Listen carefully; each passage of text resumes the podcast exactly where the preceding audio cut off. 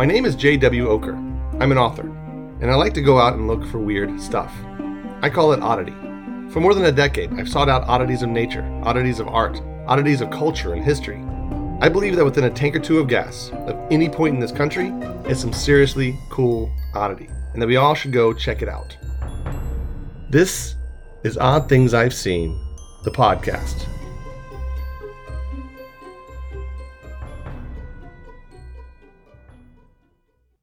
All right, this is going to be an on location episode, meaning in just a few moments, after I finish setting up the story here in the comfort of my study, we're going to switch to the actual site itself where I recorded my whole experience about a week ago. That site is a big one Holy Land USA in Waterbury, Connecticut, or I should say, the ruins of Holy Land USA in Waterbury, Connecticut. I have known about this oddity since when I first started looking into oddities, back when I lived in Maryland. And back then, it was a much younger field. The internet was new. All these things uh, weren't documented a million times over as they are now. But even so, Holy Land USA had a big reputation, even reaching down to me in Maryland. So when I finally moved to New England, I put this on my list to go see. And then I never saw it. And that's because of a few things. Basically, Holy Land USA was off limits to trespassers. So I'd have to break some laws to do it. It was also supposed to be in a bad part of town where bad things happened. And I'm not that daring of an oddity hunter to go, you know, risk life limb to go see some ruins.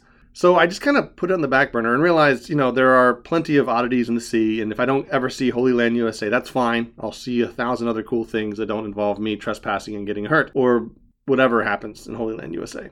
Then last year, I was contacted by an Otis reader who wanted to talk about Holy Land USA. So we started talking about it. And then it turned out we both learned that Holy Land USA had been open to the public since about 2014. So years and years ago, after I had written this oddity off, somebody else had bought it and then just opened it up during the daylight hours to anybody that wanted to walk around and treat it like a park. So now I could go. I could go check this oddity off my list. And last week, I packed my family into the car and we went and did exactly that. So now I'm going to send you to that car where we are driving around looking for the giant white cross to tell us we're going in the right direction. You can hear my baby, my uh, two year old, singing in the background. Lindsay's asking me if I knew about Holy Land because I grew up religious. And then we see it. And then you can hear my baby mock me for how I point out where the white cross is. And with that, let's head to the car. Now, is this something that you had heard of growing up? Not growing up, but once we started looking into oddity books, That this is one of the big ones. Had any relationship to it? It was just sort like Christianity themed. Oh, no, no. It, was, it closed in 1984. Oh. So I was a kid. There it is. See? Right there. No, over there. White cross. That, that's also where the girl was killed, at the base of that cross. All right, I think I might need to explain this one. so I made the mistake of letting my oldest daughter, she's almost 11, know that a murder actually happened on the grounds of Holy Land USA. In fact, it happened at the base of the giant white cross. And I don't know why I told her. I mean, I definitely do the thing where I experiment with my kids and probably tell them things they shouldn't know a little too early. But in this case, I think I think it, it was because she was listening to a true crime podcast or something like that. So I thought I would, you know, be hey, relevant dad, talking to you about stuff. I probably shouldn't have brought it up, but I did.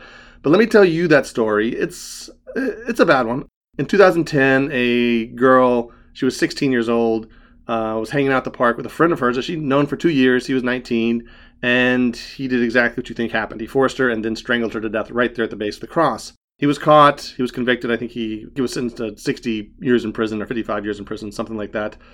Obviously, I'm just, I'm just glossing over tons of details because this isn't a true crime podcast. so bad things did happen at Holy Land. So it actually bears out my original impression of why I shouldn't go to Holy Land and that bad things happen there.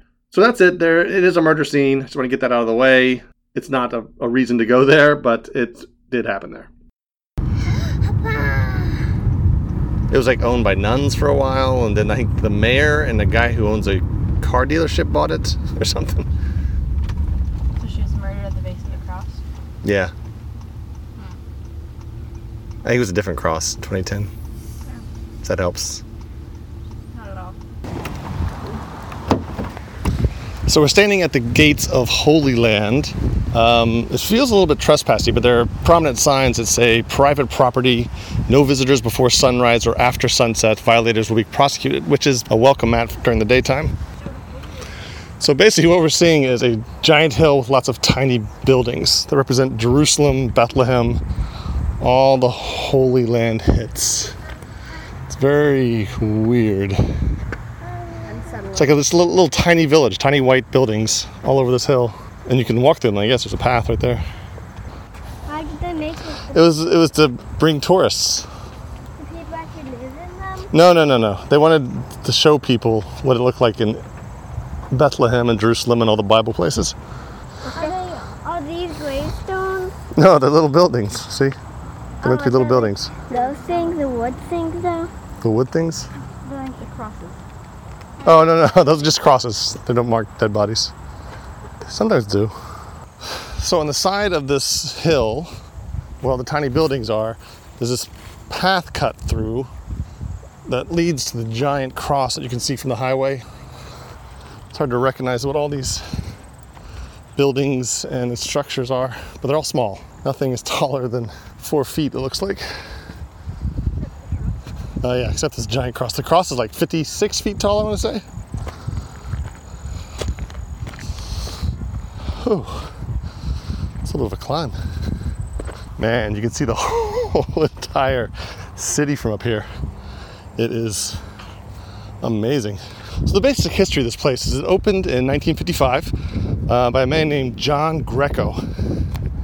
And he was a devout Catholic who wanted to bring the experiences of the Holy Land to the US. So he built an 18 acre amusement park.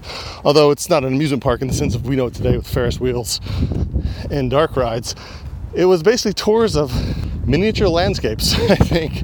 It did okay. Throughout the 60s and 70s, it brought in about 40,000 tourists a year. And then in 1984, it closed down ostensibly for renovations. that hill wasn't. Uh, that hill wasn't high enough to have me breathing this hard. I don't know what's going on. Well, I do know what's going on. Age and weight. But anyway, closed down in 1984, ostensibly for renovations, but really just never opened up again.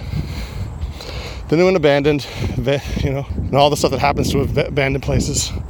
A lot of bad stuff going on up here. Eventually, it was owned by some nuns, and then finally, just a few years ago, bought by the mayor, I believe, was involved, and also a local businessman.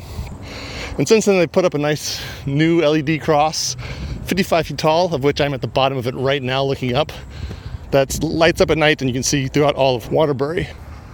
Um, it's surrounded by giant rocky outcroppings. A lot of rock, a lot of rocky outcroppings up here. And most of it looks like it's just scrub brush and trees that make up the property.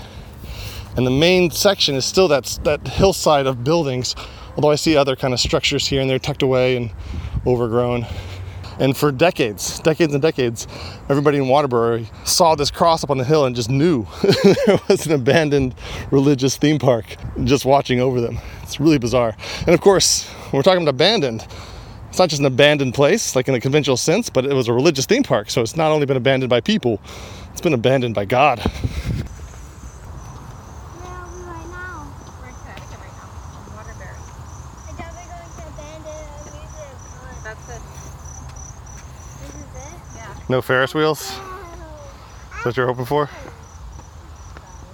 Like in the Goosebumps movie? So off to the side of the cross is a big, not big, but a stone enclosure. It looks like it might have had a statue in the middle of it. Maybe it was a previous placement of the, the original cross, or maybe there was a statue there. And then farther on, right at the edge of this hill, before you tumble down into the city, is looks like three fresh crosses, or at least freshly painted crosses, and a chain link fence. What's on the other side of this chain link fence? So we're above those miniature buildings right now. I'm looking down at the backs of them. But again, kind of a really cool place to just walk around. Like even if there was no abandoned religious theme park up here, it's a great view of the city and just kind of like nice little paths. This is one of those places I know I'm missing something cool. I didn't do enough pre-prep work to see what's what's here, so I'm just wandering, hoping I stumble upon cool stuff. I just saw another path leading to what looks like something with the word Babel on it. That could be really interesting or it could be absolutely not interesting, or it could be interesting to see, but not interesting to hear me talk about. Any of those options. We'll get some food on the way home. Yeah. I can see a Buffalo Wild, Buffalo Wild Wings from here. No, it's just a chain link fence. See, watch the baby. The baby will test it. See, it's fine. No, no. Outside yet. Come on. This is like my perfect level of abandoned. It's like feels like you're trespassing, but you're not. You're talking to me or about? Everybody. Like this says Tower of Babylon. It's a very short Tower of Babel. So we're walking on a gravel path lined with rocks that leads away from the main hill where the cross is and all the little tiny little Lilliputian buildings are. And I, we can it's a short enough path you can see the end. it's the Tower of Babel, but it looks like it might be four feet tall. I think there's a trash can. Look down there. There's lots of trash. Oh yeah, well, just because people stick trash in it doesn't make it a trash can. But who knows? Maybe it was the Tower of Babel trash can. I don't know. Do you know the story of the Tower of Babel? Your, your mom's raising you a heathen. Am I? Do you know the story of the Tower of Babel? So that's how in the Bible. That's how everybody got languages. So, as in Genesis, everyone's like, let's work together and build a tower to God. They want to get all the way to heaven on their own, and so they're building this giant, ta- this giant tower, the entire human race. And God's like, no, that's not how you get to heaven. So he, it says he confounded their languages. So he gave, he made everybody talk a different language, so they couldn't communicate with each other to build a giant, complicated tower. And they had to leave it unfinished, and that's how we got everybody speaking different languages. The end. So there's a little set of barely hidden paths and stairwells that you can go up into the small buildings and see like stations of the cross and whatnot. This is really interesting. On Sion, little buildings. It's all overgrown. I thought this said hold to hell, but it says holy to the Lord. Just missing a letter or two. Oh look, there's the tomb where Christ is laid in the tomb. Oh look at this. This is this says Pater Noster Sanctuary, Jerusalem. So I guess this is based on a building in Jerusalem. All right, and I think that's it. We have walked around the property, we've gone up the cross, we've walked through around the little buildings on the hill through a very rickety path. I think we're done here. Worked up quite a sweat. Yeah, it's hot. There's like no shade up here at all. Okay. Yeah. Abandoned Christian amusement park murder scene. So I know of a abandoned zoo trail near here. Think we can talk mom into going, or is she done? You think?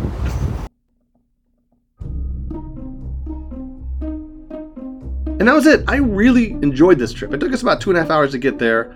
We didn't do a multi oddity jaunt, it was just straight to Holy Land, USA. And we walked around and we saw the small, tiny Smurf buildings all broken down, and we hiked around rocks and we saw the view of the entire city of Waterbury. And it was just a fun time for me. I really, really enjoyed visiting this oddity.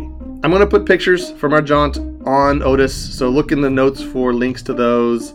I will also put links to the Holy Land site itself, where you can see with your own eyeballs that you're allowed to go during daylight hours. You can't go outside of daylight hours, but during daylight hours, you can go walk around and let's see what's going on in my life. Oh, tons of stuff going on. Uh, Cursed Objects.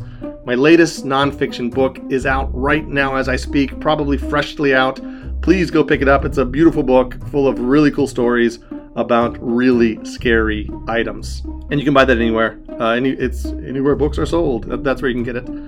Also, I'm right in the middle of the Otis Halloween season. In fact, I'm releasing this podcast as part of that Halloween season, where every day I'm trying to write spooky and Halloween and fall content. Uh, whether it's video, it's writing, it's you know the podcast. Drop by, new content every single day. Um, a lot of cursed object content. Honestly, I have, I have a bunch of stuff to say about that outside of the book, so I'll be writing about that as well. Other than that, join me on Patreon. This is the time of year where I write a lot of Halloween stuff in the in the uh, Otis Club newsletter as well. So that's my stuff. I got a book out. I got a Patreon. I'm doing a ton of stuff on the blog, and you know, otherwise, otherwise, just catch me on the socials. I am around. I'm JW Ocker, and this has been an episode of Odd Things I've Seen, the podcast.